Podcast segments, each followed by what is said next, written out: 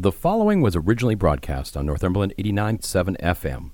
For more podcasts and learn more about us, go to northumberland897.ca. And thank you for downloading this podcast.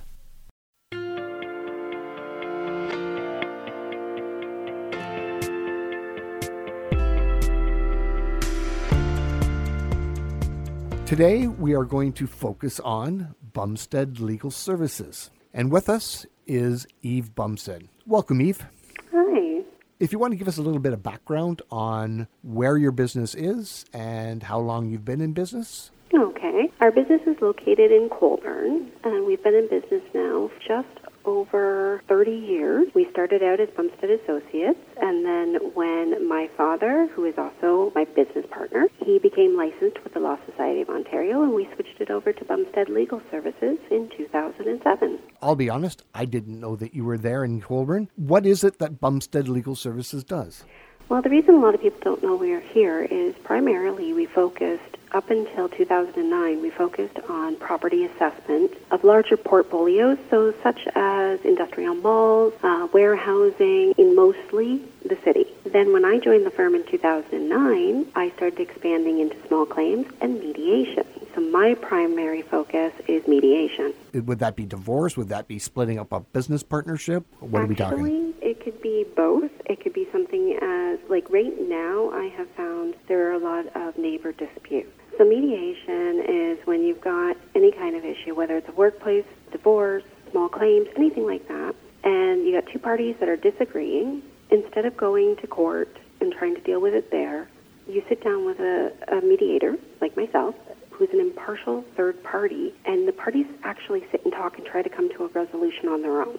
It is mandatory in certain things, such as the Labor Relations Board and the LTB, which is the Landlord Tenant Board. It's become requirements for small claims, family, pretty much everything except for criminal right now has to have a mediation or settlement conference, which is pretty much the same thing. You sit down with a third party and you discuss it and try to settle it. So, is that an, an effort to keep things out of the court system? That is the major reason why mediation is being pushed. Let's take a look at business prior to March 2020. People contacted you, you get together, have mediations face to face. Generally, that's how it happens. A lot of the time, we actually have lawyers and paralegals contact us because they have a case that's in small claims or they've got a dispute that's happening in somebody's workplace and they need to have a mediation prior to going to litigation. So they'll contact us and we talk to both parties separately and then we bring the parties together to see if they can't work out a resolution. It's been my experience when people have an input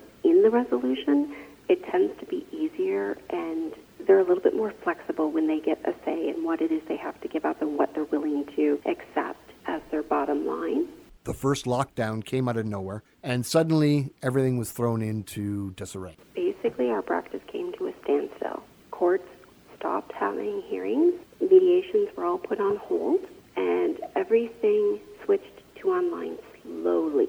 At first, because most thought the pandemic would be a few weeks, maybe a couple months, that sort of thing, everything was just postponed. So all the dates were just moved. So we just kind of, you know, shut down, did everything by phone and everything like that. And then it became evident that it wasn't going to change. The court started bringing in things uh, to make it a little bit easier, platforms like Teams, Zoom, WebEx, that sort of thing.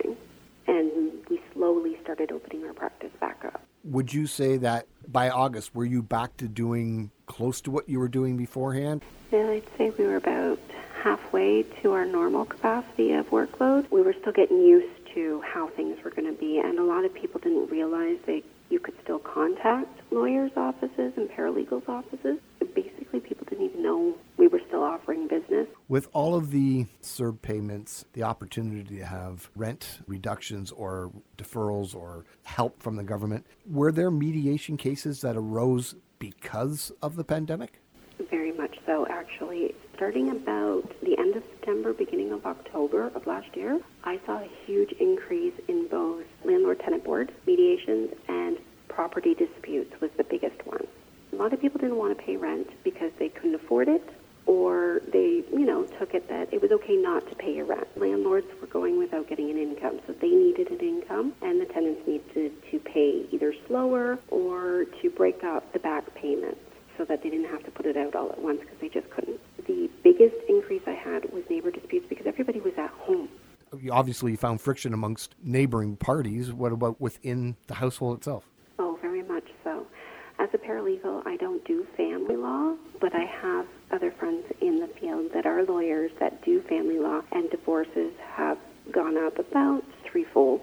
The second half, August, uh, September, uh, a lot of concern about a potential second wave starts up, and by the time we hit Christmas, we're in one. How was the second occurrence of that for Bumstead Legal Services versus the first time around? We were so much busier. We were back up to having to schedule people a few weeks in advance because didn't have enough time, and it was all disputes that just had to be settled because they couldn't stand living next to the person or, as you pointed out, in the same household. So we got a lot busier.